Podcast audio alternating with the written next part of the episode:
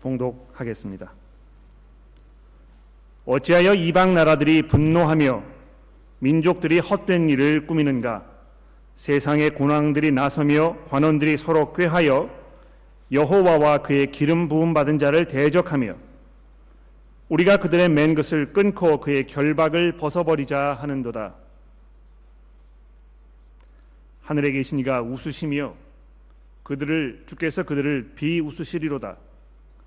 그때 분을 바라며 진노하사 그들을 놀라게 하여 이르시기를 내가 나의 왕을 내 거룩한 산 시온에 세웠다 하시리로다.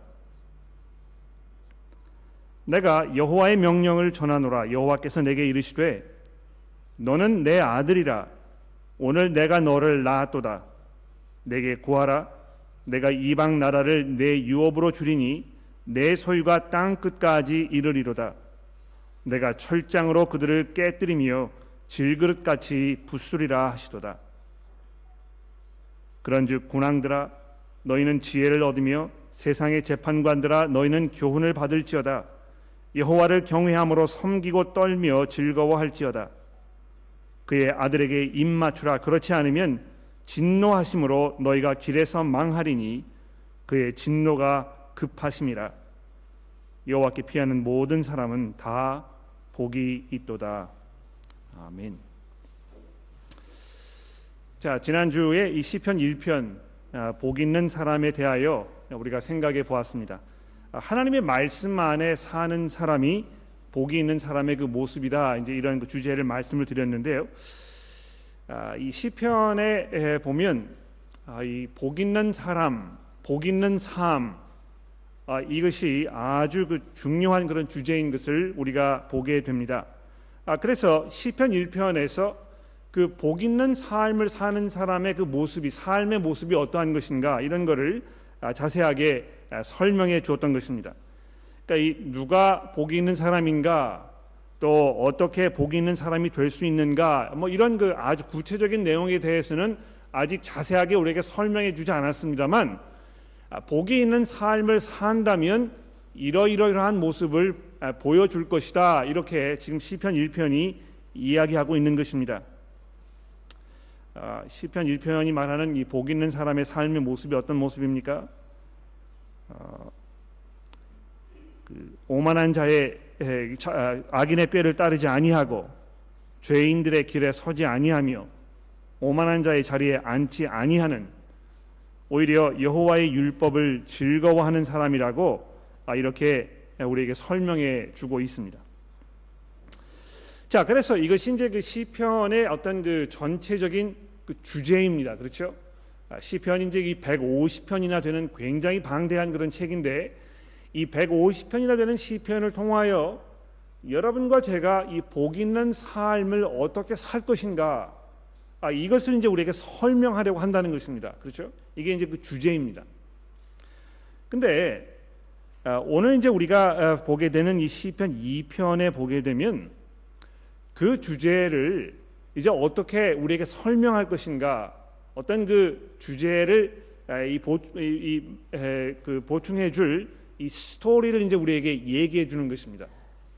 그러니까 여러분 이거 여러분 좋아하시는 그 소설 이렇게 보시면 아마 이해가 되실 것 같아요. 그렇죠?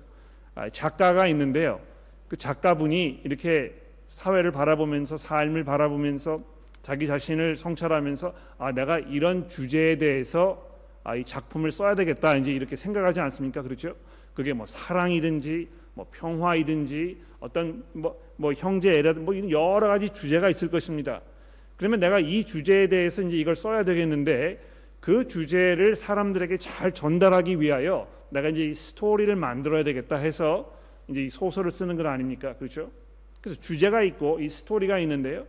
이 시편 2편에 있는 이 말씀이 이 전체 시편이 이제 어떤 스토리를 우리에게 이야기해 줄 것인가에 대한 어떤 그 전초전이라는 것입니다. 이걸 이제 읽어보면 이제 이 시편에 이러이러한 이야기가 등장하게 될 것이구나 하는 것을 우리가 이제 좀 이해하게 되는 것입니다. 마치 그 오페라를 이렇게 보시면은요, 그 맨 앞부분에 이제 서곡이 있지 않습니까? 이 서곡을 들으시면 이 이 오페라가 무슨 주제를 가지고 있고 이게 이제 어떤 톤이고 이 소리가 어떻게 전개될 것인가, 이런 걸 이제 우리가 조금 이해하게 되는데, 이 시편 2편이 바로 그런 것입니다. 그래서 우리가 이 시편이 이야기하고자 하는 이 복 있는 삶, 이 주제를 이제 어떻게 풀어갈 것인가, 그 스토리를 우리가 한번 살펴보도록 하겠습니다. 자, 근데 그 스토리를 우리가 보기 전에요, 여러분 이 가지고 계시는 주보에 보시면 2번 A번에 이것이 이제 그 대관식 시편이라 이렇게 제가 설명을 드렸습니다. 시편 2편을 흔히 대관식 시편이라 이렇게 부르는 것입니다. 여러분, 대관식이 무엇입니까? 왕이 이제 그 왕 위에 오르는 그 자리, 즉 왕관이 이제 그 머리에 이렇게 씌워지고 모든 사람들이 그 앞에 무릎을 꿇고 이 충성을 맹세하는 그런 자리가 있지 않습니까? 그렇죠? 지금 이 영국의 여왕 엘리자베스 여왕이 이제 연세가 너무 높으셔가지고 이분이 아마 이제 세상 떠나실 날이 이렇게 멀지 않았을 거예요. 그러면 그분의 왕위를 이을 그 찰스 황태자가 이제 그 대관식을 하지 않겠습니까? 그럼 사람들이 다 모여가지고 그 앞에 이제 이 무릎을 꿇기도 하고 왕관을 씌우기도 하고, 그 다음에 이 왕에게 충성을 맹세하고 이렇게 하지 않겠습니까? 영어로 이제 Long Live the King, 국왕폐하 만세, 이제 이렇게 부르는 그런 자리가 될 텐데요. 바로 그 자리에서 이스라엘 백성들이 이 시편을 항상 찬송하였다는 것입니다. 그러니까 이스라엘이 새로운 왕이 왕위에 오르면 그 즉위를 축하하기 위하여 다 사람들이 모여서 하나님 앞에 이 왕을 감사하면서 이 시편을 찬송한 것입니다. 그래서 아마 이 시편의 가장 중요한 포인트를 찾아라 한다면, 여러분 그 2절에 보시는 이스라엘의 왕을 여호와의 기름 부음 받은 자라고 이렇게 소개하는 아마 그런 부분이 아닐까 생각합니다. 여러분 그 기름 부음 받은 자라는 말은요, 이 메시아라는 말이죠. 이거 이제 그 헬라어로 번역을 하면 이제 그리스도라는 단어가 되겠는데요. 기름 부음 받은 자나 메시아나 그리스도나 다 같은 말입니다. 그렇죠? 그래서 이 시편을 보시면 이 하나님의 기름 부음을 받은 자, 이 메시아와 이 온 세상이 지금 정면 충돌을 하여 전쟁을 벌이려는 이런 그 아주 긴장감이 팽팽히 도는 그런 상황을 설명하고 있는 것입니다. 그래서 이제 앞으로 우리가 쭉 읽어 나가게 될 이 시편이 이 하나님의 메시아와 이 세상 사이에 있는 이 관계, 어떤 그 적대적인 관계, 그 안에서 우리가 누려야 할 어떤 그 복된 삶, 이런 것을 우리에게 이야기해 주려고 하는 것이구나 하는 것을 우리가 이제 알 수 있게 되는 것입니다. 자, 그것을 배경으로 해서 우리 시편 2편을 조금 자세히 한번 들여다보도록 합시다. 이 시편이 이제 그 노래이거든요, 그렇죠? 시입니다. 그래서 이걸 이렇게 잘 읽어보시면 이 노래가 4절로 이어져 있는 것을 우리가 볼 수 있습니다. 1절, 2절, 3절, 4절 이렇게 되어 있는데 이 각 절마다 이 담고 있는 그 내용이 다릅니다. 그래서 우리 1절 한번 보도록 하죠. 1장 2장 1절부터 3절의 말씀인데요. 여기 보시면 그 나레이터가 등장을 하는데요. 이 나레이터가 세상 사람들이 하는 이야기를 지금 대변해 주고 있습니다. 3절에 보시면 이런 말이 있죠. 우리가 그들의 맨 것을 끊고 그의 결박을 벗어버리자. 이것을 구름대같이 모여있는 이 세상의 모든 사람들이 자기의 가장 큰 목소리로 지금 이 하나님과 그 메시아를 향하여 지금 이걸 외치고 있는 것입니다. 마치 그 전쟁하기 위해서 막 사기를 북돋우기 위하여 군사들이 모여가지고 막 소리와 함성을 지르지 않습니까? 영어로 이제 그 battle cry라 이제 그러는데요. 마치 그런 것인 것 같아요. 우리가 그들의 맨 것을 끊어버리고 그들의 결박을 벗어버리자. 귀에 울리십니까? 그 장면이 연상이 되십니까? 2절로 넘어가서 4절부터 6절에 보시면 또 이제 나레이터가 등장을 하는데, 이번에는 이 하나님께서 하시는 말씀을 나레이터가 대변해주고 있습니다. 이 하나님의 말씀은 무엇입니까? 6절 말씀에 보시는 대로 내가 나의 왕을 내 거룩한 산 시온에 세웠다 하시는 이 말씀인 것입니다. 그 나레이터가 이 세상 사람들의 이야기를 우리에게 전해주고, 그 다음에 이 카메라 앵글이 싹 바뀌어가지고 이번엔 하나님께 이게 이제 줌인되고 있는데, 이 하나님께서 무슨 말씀을 하고 있는지 나레이터가 우리에게 이야기해주고 있는 것이죠. 3절로 넘어가 보시게 되면 이번에는 다른 인물이 등장합니다. 나레이터도 아니고 세상 사람도 아니고 하나님도 아닌 또 하나의 등장인물, 즉 2절에서 이야기되어 있는 이 메시아, 기름 부음 받은 자, 이 사람이 하나님께서 자기에게 하신 그 약속을 지금 상기시켜주고 있습니다. 이 독백처럼 이야기하는 것이죠. 뭐라고 이야기하고 있습니까? 7절에 보십시오. 너는 내 아들이라 오늘 내가 너를 낳았도다. 내게 구하라. 내가 이방 나라를 내 유업으로 주리니 내 소유가 땅 끝까지 이르리로다. 내가 철장으로 그들을 깨뜨리며 질그릇같이 부수리라. 하나님께서 내게 지금 이렇게 말씀하셨다. 이것을 독백처럼 이 메시아, 이 기름 부음 받은 자가 지금 낭독하고 있는 것입니다. 그리고 나서 마지막 부분인 4장, 이 4절 10절부터 12절의 말씀인데, 여기 보시게 되면 이제 이 모든 걸 다 총정리를 해가지고 나레이터가 우리에게 결론을 주고 있습니다. 자, 그러면 차례대로 우리 각 절의 내용을 조금 자세하게 음미해 보도록 하겠습니다. 여러분 가지고 계신 주보에 이제 그 C번, 그 2번의 C번인데요. 거기 이제 넘어가 보시게 되면 그 다음 부분에 1절의 주제 이렇게 돼 있죠. 1절의 주제가 무엇입니까? 온 세상 하나님과 메시아에게 반역하며 달려들다 하는 이런 내용이 이제 1절에 등장을 하는 것입니다. 우리 같이 한번 읽어볼까요? 여러분 그 특히 3절을 읽으실 때는요, 마치 여러분이 이 하나님과 전쟁을 벌이기 위하여 지금 이 완전 무장을 하고 이 모여가지고 이 음성을, 이 함성을 외치는 그런 장면을 연상하시면서 아마 큰 소리를 읽으시면 좋을 것 같아요. 준비되셨죠? 1절부터 3절을 읽어보겠습니다. 시작. 어찌하여 이방 나라들이 분노하며 민족들이 헛된 일을 꾸미는가?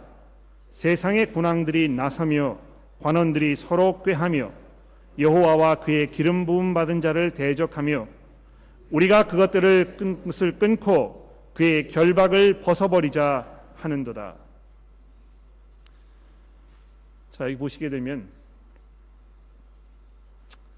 이 세상을 바라보는 그 시각, 이 관점에 대하여 우리에게 얘기해주고 있습니다. 그렇죠? 이 세상이 하나님과 또 그의 기름 부음 받은 메시아와 어떤 관계에 있는지, 우리가 그것을 어떤 시각으로 바라봐야 하는지 지금 설명해주고 있다는 것입니다. 어떤 시각입니까? 아주 적대적인, 서로를 원수처럼 생각하면서 전쟁을 벌이려고 하는 이런 상황 속에 지금 놓여 있다는 것입니다. 그러니까 우리가 이 세상을 이렇게 바라보면 굉장히 평온하기도 하고, 물론 이 문제가 많이 있습니다. 우리 살고 있는 세계, 그렇죠? 이 전쟁이 있기도 하고, 기근이 있기도 하고, 이 온난화 현상, 자연 파괴, 어떤 이 도덕적 타락, 이런 여러 가지 문제들이 우리 가운데 있지만, 그래도 멀리서 지구를 이렇게 바라보았을 때 굉장히 평온하게 보이지 않습니까? 예. 아름다운 어떤 그 푸른색의 이 구슬처럼 영롱하게 이 빛나는 그런 이 아름다운 이 행성 지구, 그 안에서 태어난 우리의 삶이 얼마나 복된 것인가, 얼마나 축복스러운가, 정말 이 화창한 어떤 그 햇빛을 우리가 받으면서 이 불어오는 그 바람, 또 아름답게 핀 꽃, 우리가 여기서 누릴 수 있는 이런 그 기쁘고 행복한 이런 삶, 이런 것을 우리가 생각해 보았을 때 이 세상이 참 평온하고 우리가 많은 복을 누리는 것처럼 이렇게 생각할 수 있습니다. 그러나 이 시편의 저자가 여러분과 저에게 이 세상을 바라보는 전혀 다른 관점, 이것을 우리에게 제시해주고 있다는 것입니다. 그 관점이 무엇입니까? 지금 전쟁이 벌어지고 있다는 것이죠. 하나님과 이 온 세상 사람들 사이에 전쟁이 지금 벌어지고 있는 것입니다. 한때는 이 자리에 앉아 계시는 여러분과 저도 그 전쟁에 참여했던 사람들입니다. 그렇죠? 우리가 누구 편에 서 있었습니까? 이 세상의 편에 서가지고 하나님께 이 주먹을 휘두르면서 하나님의 이 사슬, 그 구속, 그 결박, 이것을 우리가 다 벗어버리고 우리 스스로 독립하자, 이렇게 외치는 자들의 그 편에 여러분과 저도 서 있었던 것입니다. 물론 이제 우리가 거기서 이제 벗어나가지고 그 팀을 바꿨죠. 그러나 여전히 이 세상은 하나님을 향하여, 또 하나님께서 정하신 이 메시아를 향하여 이런 마음으로, 이런 상태로 지금 놓여 있는 것입니다.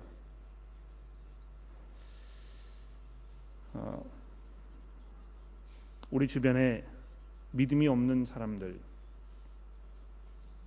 예수 그리스도를 주로 고백하지 않으시는 분들, 뭐 심지어 우리 가족 속에 내 남편이나 내 아내, 혹은 내 자식들, 나의 부모님들, 내 이 형제 자매들 중에 아직 복음을 알지 못하고 예수 그리스도께서 이 온 세상의 이 주인이시라는 사실을 인정하지 않고 살고 있는 모든 사람들이 지금 이 전쟁에 참여하고 있는 것입니다.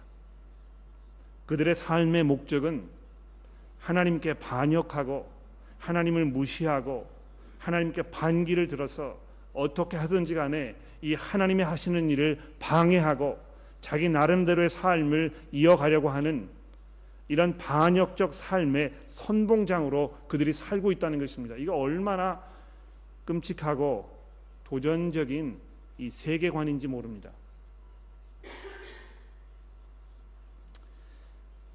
우리가 참 사랑하는 사람들, 우리가 소중하게 여기는 사람들,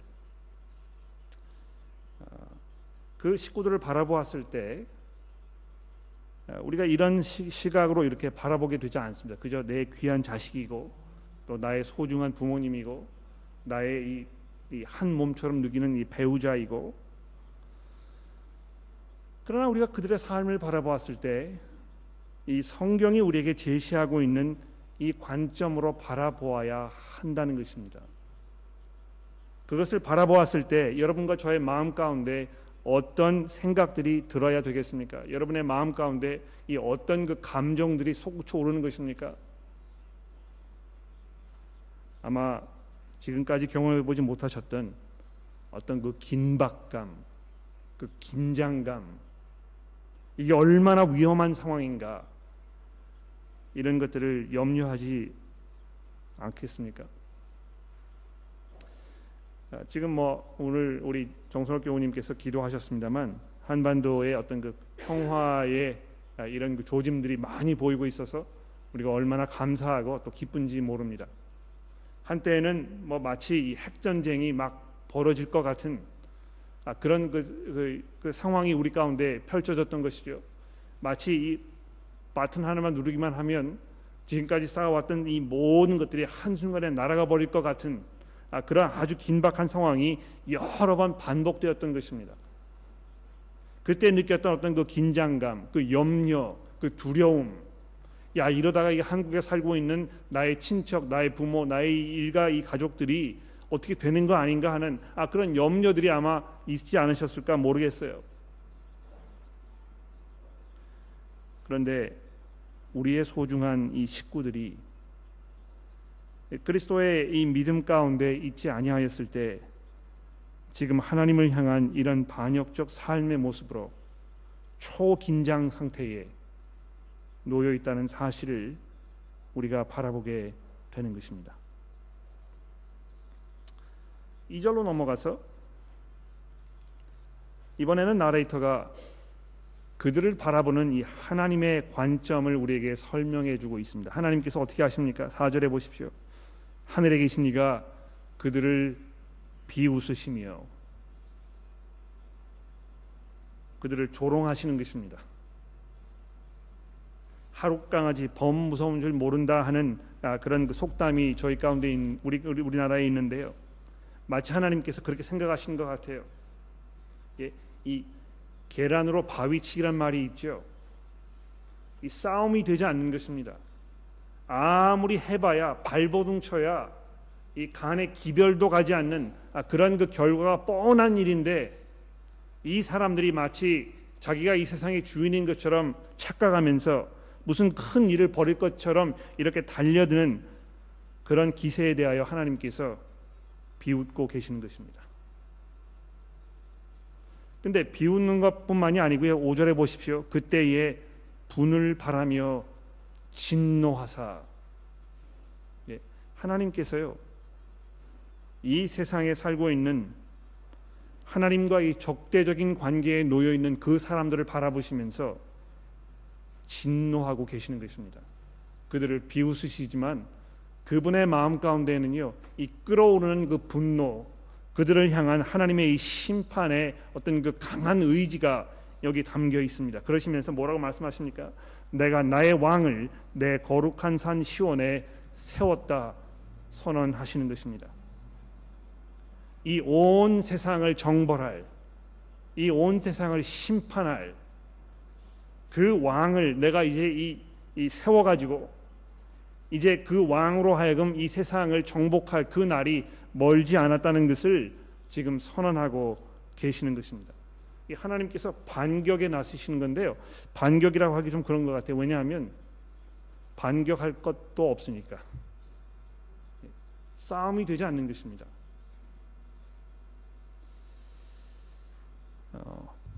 꽤 여러 해 전에 마이크 타이슨이라는 그 헤비급 복서가 있었습니다. 뭐 전성기에는요 정말 무적이었어요.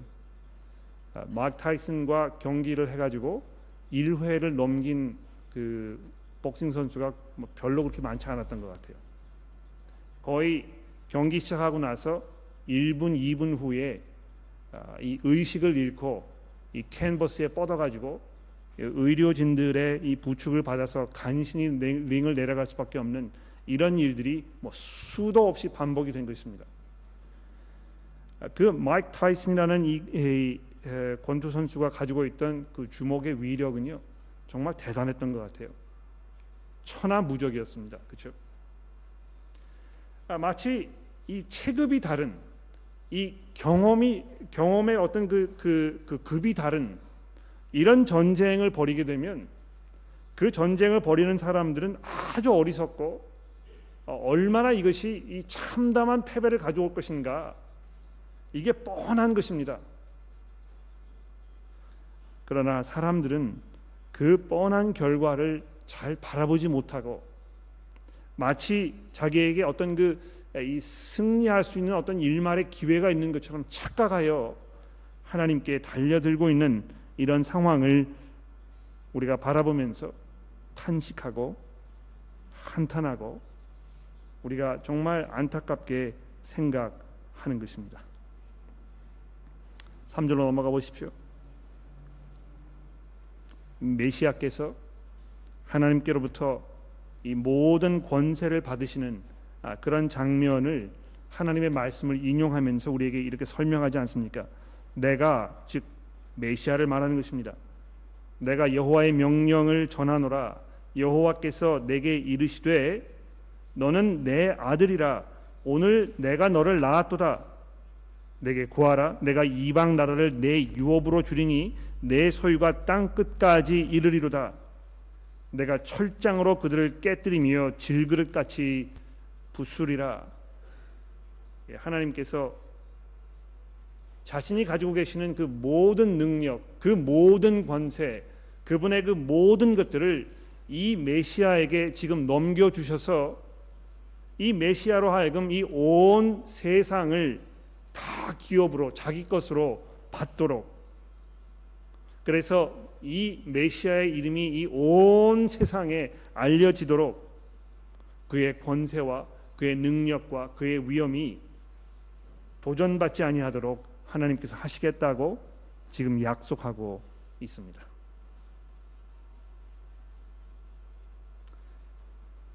결론이 무엇입니까? 10절에 보십시오.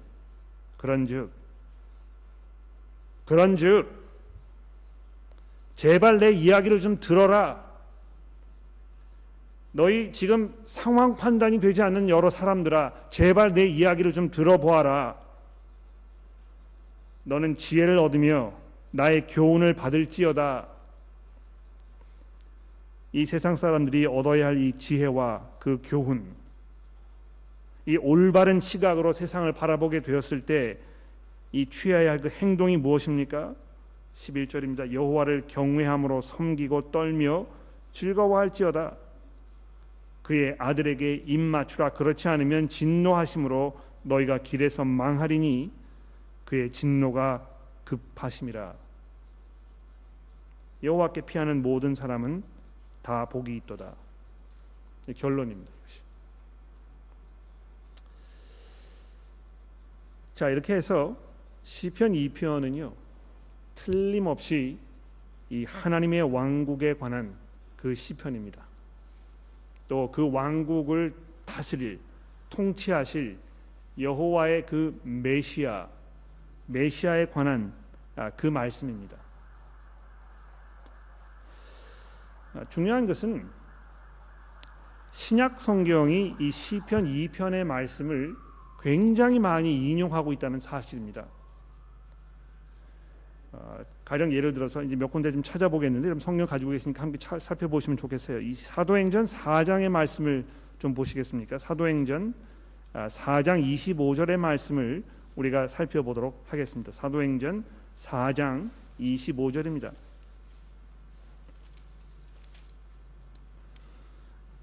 사도행전이 이제 시작되고 나서 얼마 지나지 않아 가지고, 즉 사도들이 부활하신 예수 그리스도를 증거하면서 예루살렘에서 뭐 이 엄청난 어떤 그 변화의 물결이 일어나니까 그 제자들의 입을 막으려고 제사장들과 서기관들이 그를 끌어다가 이 앞에 세우고 신문하면서 더 이상 예수의 이 부활을 증거하지 못하도록 이렇게 협박하는 이런 장면이 이 사도행전 4장에 설명이 되고 있습니다.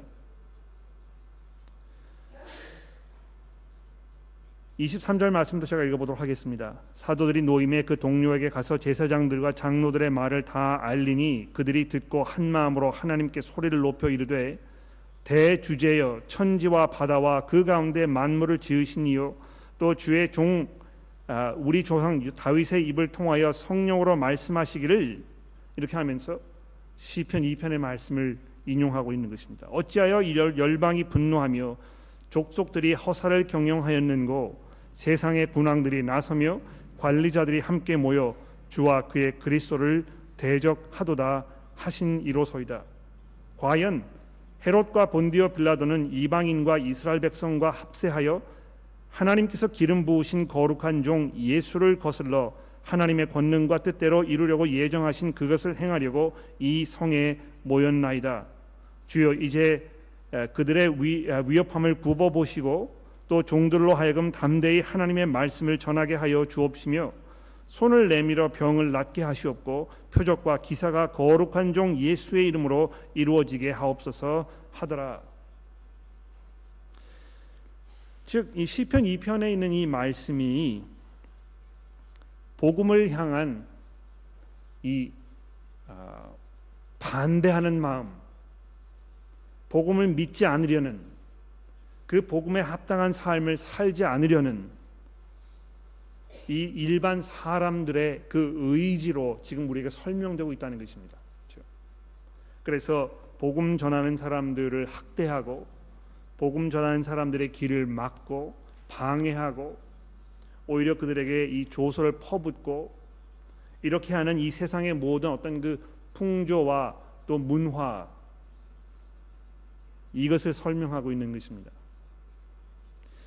그러니까 여러분, 이 그리스도인들이요 이 세상에 살고 있으면 우리가 참 어려움을 당할 수밖에 없는 것입니다. 여러분과 제가 지금 이 땅에서 살고 있는데 여러분의 삶 가운데 예수를 믿기 때문에 어려움이 있습니까? 그것이 복 있는 삶입니다. 우리가 예수를 믿는다고 하는데 이 세상으로부터 우리가 아무런 제재도 받지 아니하고 우리가 이 세상으로부터 그 어떤 미움도 받지 아니하고 오히려 세상 사람들이 우리를 자기 한 사람처럼 생각해주고 우리를 품어주고 이렇게 맞아주고 있습니까? 무엇이 잘못되어도 분명히 잘못된 것입니다. 성도 여러분들, 우리가 교회에 모여서 기쁜 마음으로 감사히 하나님의 은혜와 축복을 찬송하면서 행복하게 살고 있는 거 뭐 감사할 일이죠.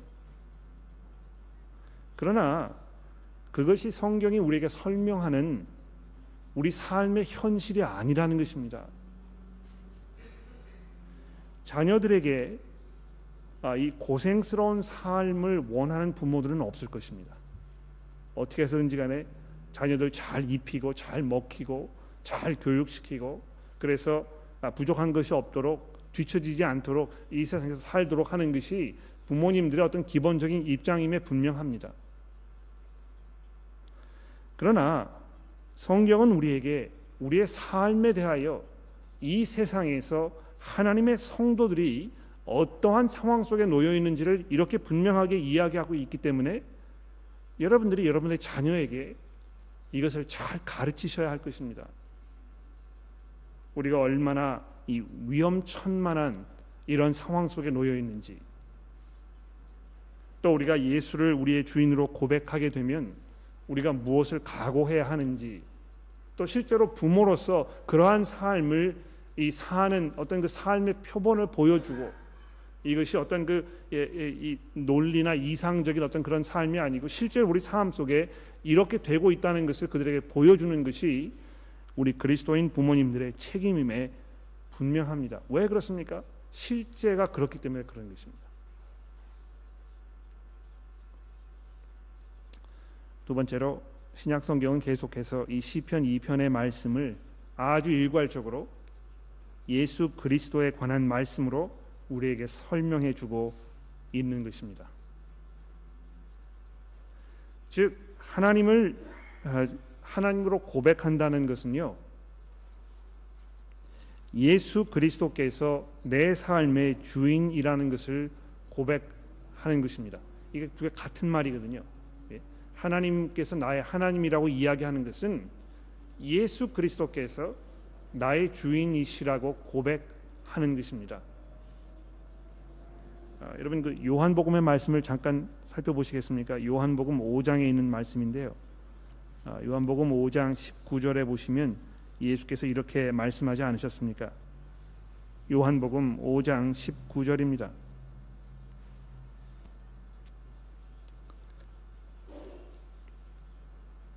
그러므로 예수께서 그들에게 이르시되 내가 진실로 진실로 너희에게 이르노니 아들이 아버지께서 하시는 일을 보지 않고는 아무것도 스스로 할 수 없나니 아버지께서 행하시는 그것을 아들도 그와 같이 행하느니라. 아버지께서 아들을 사랑하사 자기가 행하시는 것들을 다 아들에게 보이시고 또 그보다 더 큰 일을 보이사 너희로 놀랍게 여기게 하시리라. 아버지께서 죽은 자들을 일으켜 살림같이 아들도 자기가 원하는 자들을 살리느니라. 아버지께서 아무도 심판하지 아니하시고 심판을 다 아들에게 맡기셨으니 이는 모든 사람으로 아버지를 공경하는 것 같이 아들을 공경하게 하려 하심이라.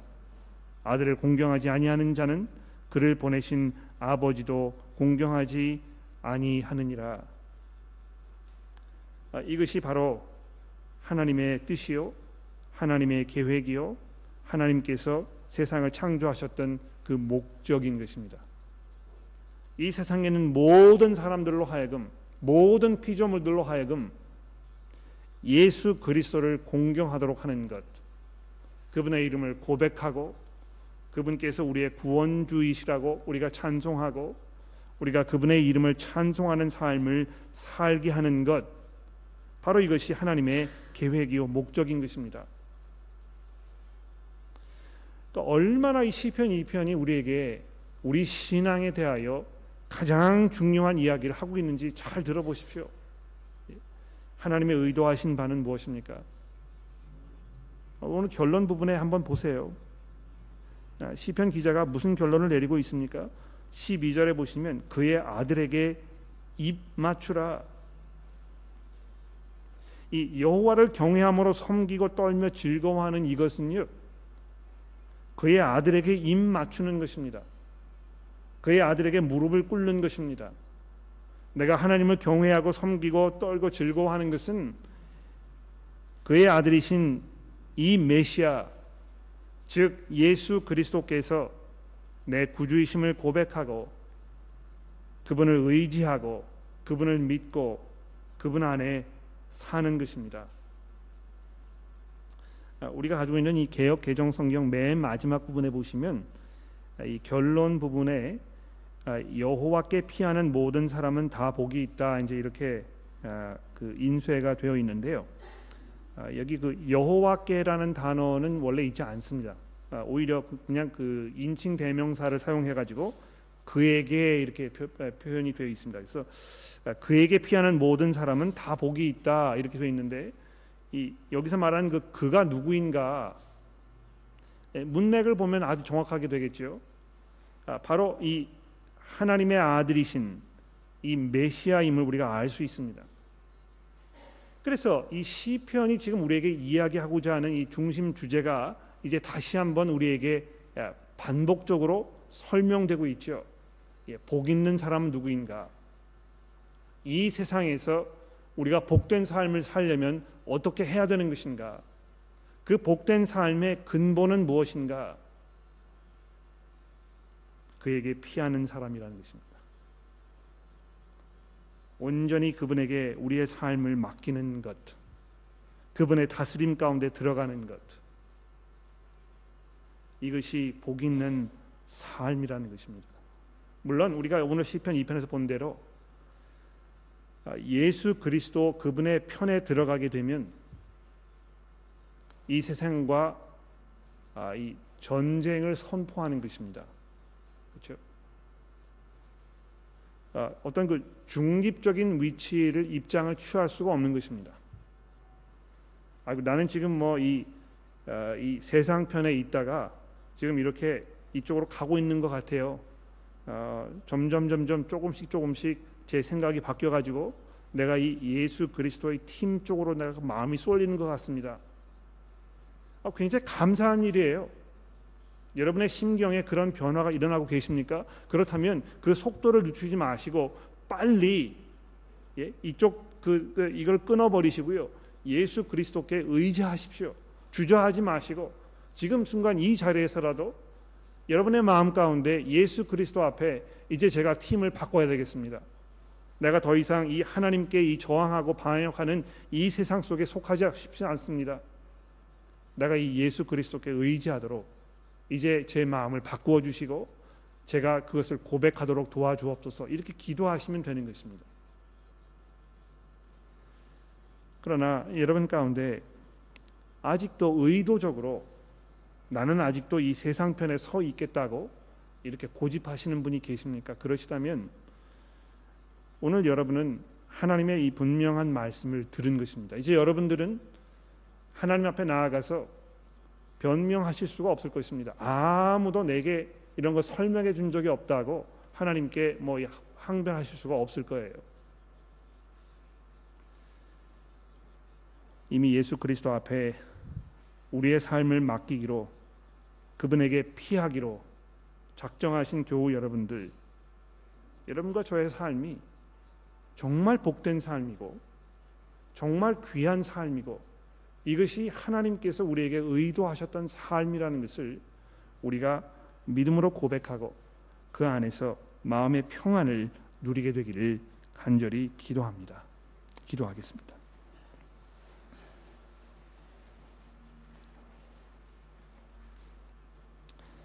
하나님 아버지,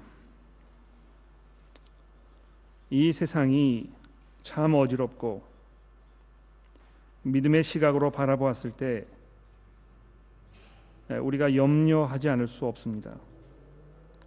우리 주변에 얼마나 많은 사람들이 하나님의 원수로 하나님과 전쟁을 벌이기 위하여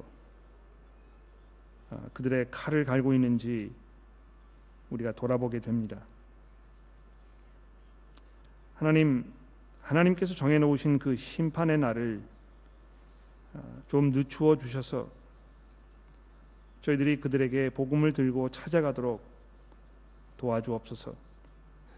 우리가 사랑하는, 우리가 귀하게 여기는 우리의 식구들, 우리의 귀한 친구들이 하나님의 심판 가운데 멸망의 길을 가지 않도록 하나님 저희를 들어 사용하여 주시고, 그리스도의 복음으로 그들의 마음을 설득하여서 그들의 편을 이제 이 세상에서 그리스도의 팀으로 바꿀 수 있도록 주여 도와주옵소서. 저희들로 하여금 그것을 위하여 기도하며 오직 이 땅에 여호와의 이름이, 또 하나님께서 세우신 그 예수 그리스도의 그 이름이 온 천하에 칭송을 받고 찬양을 받게 되는 그 날이 속히 오도록 도와주옵소서. 이제 주께서 우리에게 가르쳐 주신 기도로 우리가 기도하오니